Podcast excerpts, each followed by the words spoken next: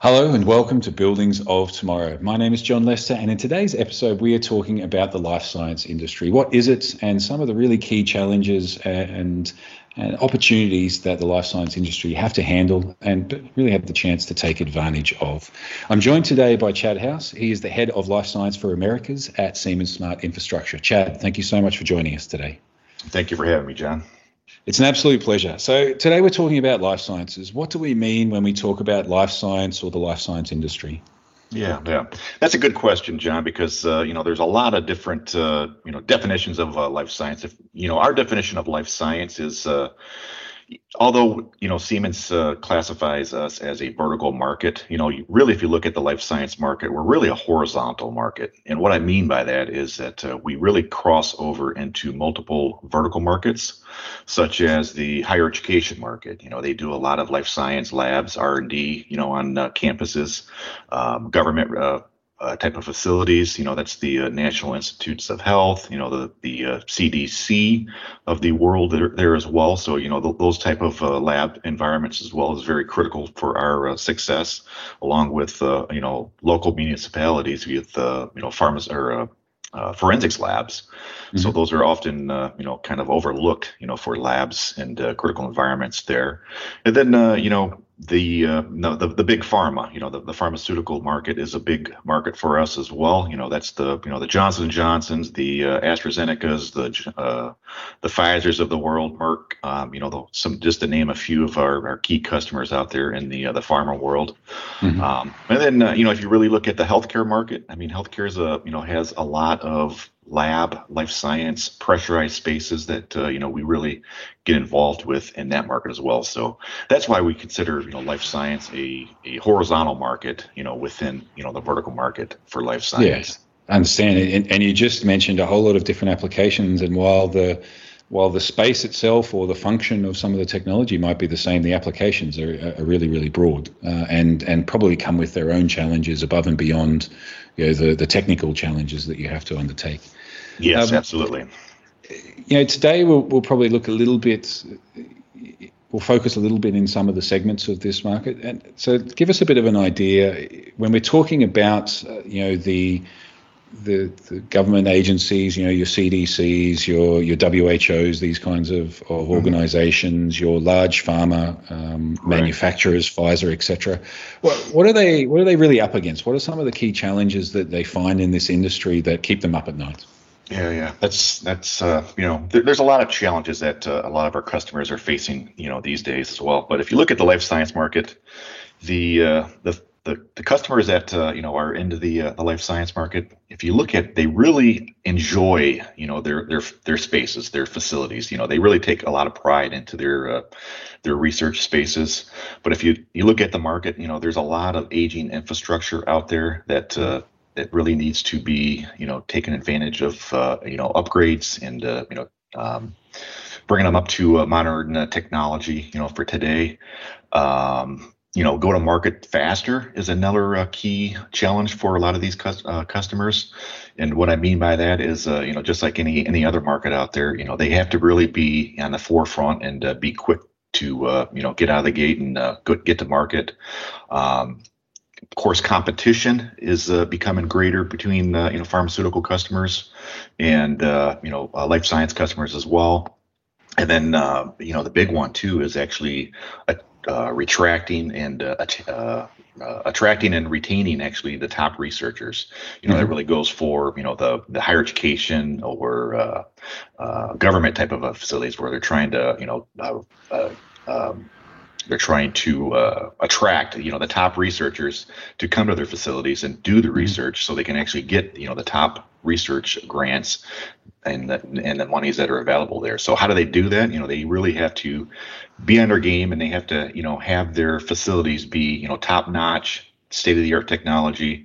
You know, if uh, these top researchers have, you know, the the choice to go from one site to another site, you know, of course they're going to pick probably the, the best looking building out there that has best technology out mm-hmm. there, as opposed to you know one that's uh, maybe has antiquated technology, hasn't been upgraded over the years. So that's you know a, a big challenge out there. Mark is uh, the big a- aging infrastructure, and then uh, you know not to mention you know just the competition out there that's yeah, out there. Yeah, and that aging infrastructure is a difficult one, because when we're, talk, when we're talking about, uh, you know, these these research grants, uh, you know, these these really detailed, focused, and, and in many cases long-term processes where they're doing research and, and uh, development, uh, you know, you, you can't compromise on the environmental space or the integrity Correct. Of the space or the, the integrity of, of the process itself. Is that, that challenge must... Is, is quite a conflicting one against, you know, when you're talking about aging infrastructure, when you're talking about uh, trying to trying to be competitive, trying to be efficient, uh, when you know that you have to invest to just go about your core day-to-day business. Correct, exactly.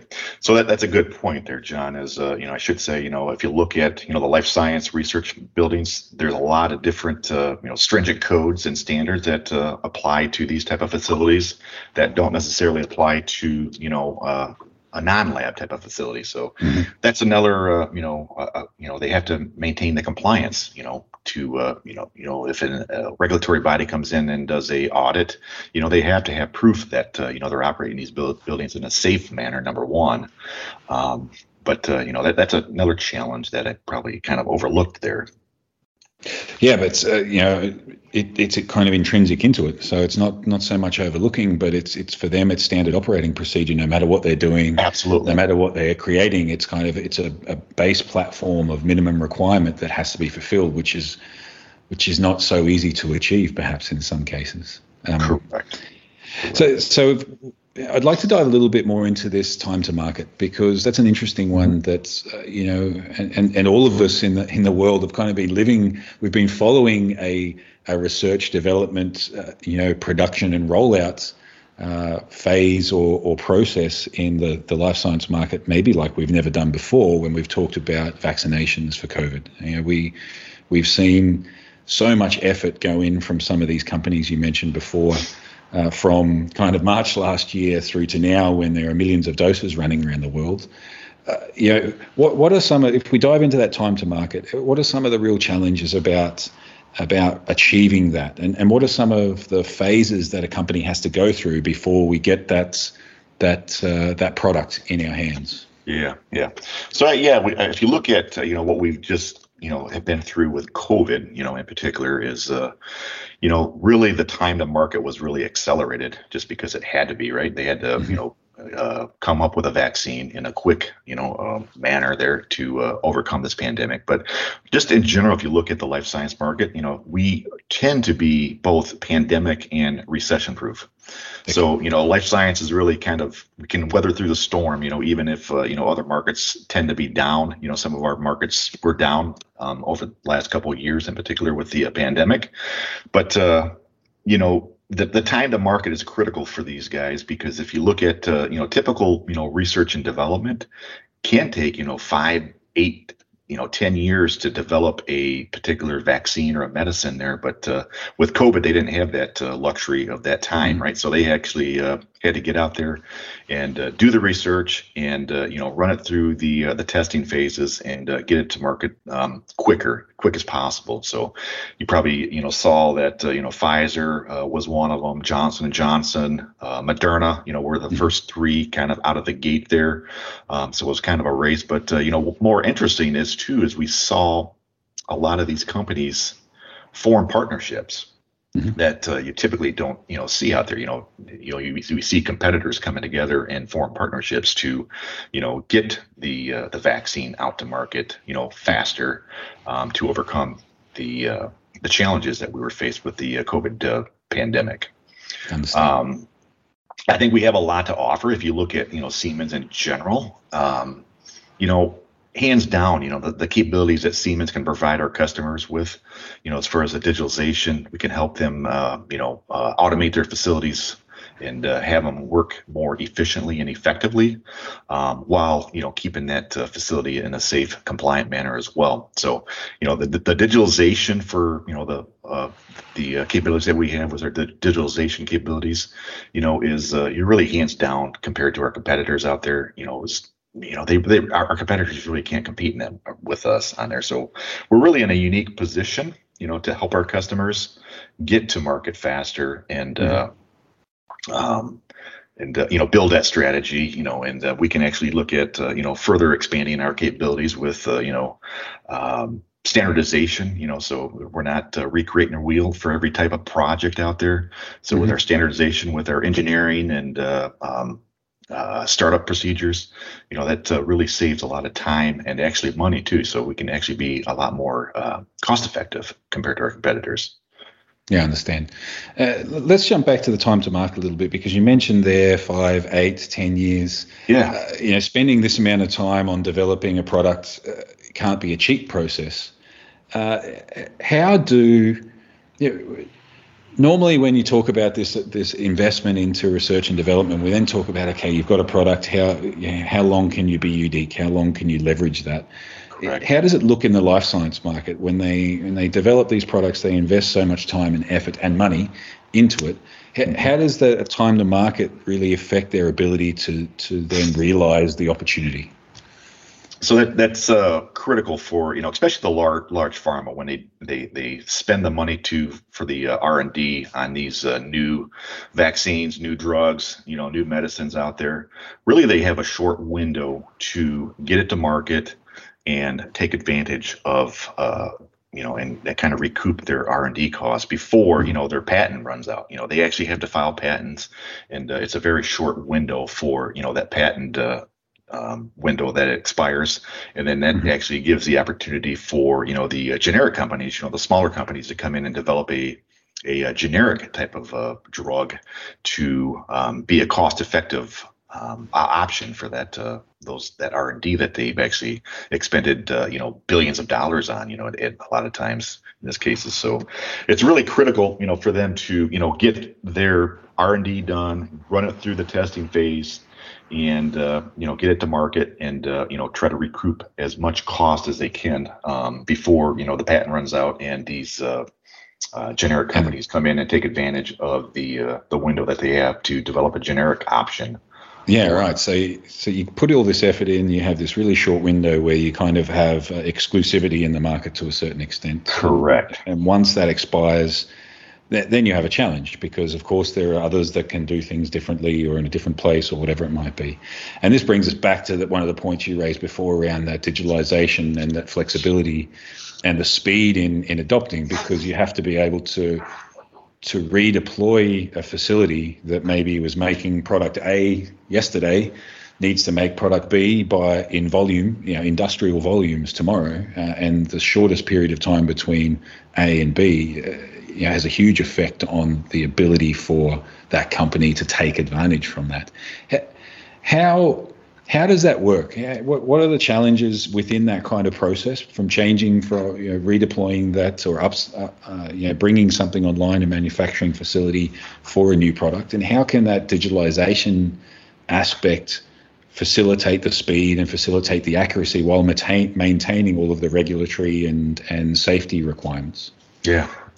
So, you know, w- with our digitalization capabilities, you know, we can really, you know, assist our customers with, uh, you know, uh, um, stay, keeping on track and uh, making their operation and their production um, operation more uh, efficient, you know, at that more. Mm-hmm. So that allows them to um, get their, uh, their uh, product out to the market uh, quicker and uh, take advantage of the, uh, the, uh, the added time uh, factor that's, uh, you know, that uh, is realized there with uh, taking advantage of technology for uh, the efficiencies, um, but not not not to mention, you know, as far as the uh, the compliance tracking, you know, with the mm-hmm. digitalization that uh, we can do and help our customers with, you know, we can actually uh, provide, you know, the electronic um, uh, records that uh, you know, are required by these uh, regulatory bodies to uh, you know, to uh, prove that uh, we're uh, you know. Uh, producing these uh, products at a, a safe manner, number one. You know, that's key, number one, is you can't uh, compromise safety to uh, improve efficiency and uh, uh, the operation of the facility. I mean, uh, safety is uh, still number one. You hear about it in the market all the time where, you know, some of these large uh, drug companies, they actually have, uh, you know, an, an issue with their production, and they actually have to actually dispose of a lot of their product, which is a lot mm-hmm. of money, you know, that's yeah. uh, wasted at that point. So how, you know, with our digitalization, we can actually, you know, help our customers um, be more effective and uh, efficient and, uh, you know, track, you know, the progress of the, uh, the manufacturing process there as well. yeah, and mitigate that risk, because as you say, absolutely, uh, you know, you're turning something that could be a valuable product into just a liability, uh, and uh, and that, you know, the difference between throwing out everything you did in a day compared to everything you did between these six minutes or something like that can have a huge impact then. Huge. Yeah. Yes. Yep. Huge. Perfect. Chad, thank you so much uh, for this insight into the life science market. Uh, I, I'm excited to talk to you a little bit more about some of the really specific details here, because as we talked about right at the start, you know, some of these these uh, these companies, some of these processes like you discussed, these are kind of daily, you know, they're household names for us somehow. Uh, and it's interesting to understand the challenges that they overcome to to create and, and deliver some of these, the, you know, these products, whether it be from Big Pharma or protecting us, uh, Uh, you know, from a C D C or a W H O perspective, or or in those forensic applications, laboratories in hospitals, and all these kinds of things. Uh, right. I think it's it's really interesting. So thank you so much for the time, and thanks for joining us. Thank you for the opportunity, and I uh, look forward to, you know, definitely uh, further conversations with you folks. Bring it on, bring it on. And thank you to everyone who's listening to us as well. Uh, remember to share, like, comment on this episode, uh, subscribe to us, whether you're listening to us uh, via one of your preferred podcast channels or watching this video on YouTube. Uh, check us out uh, with, as new episodes every week after a little bit of a break over our Northern Hemisphere summer. But uh, remember to keep out your eye out for new uh, technologies and, and new conversations with Chad in the near future. Thank you all.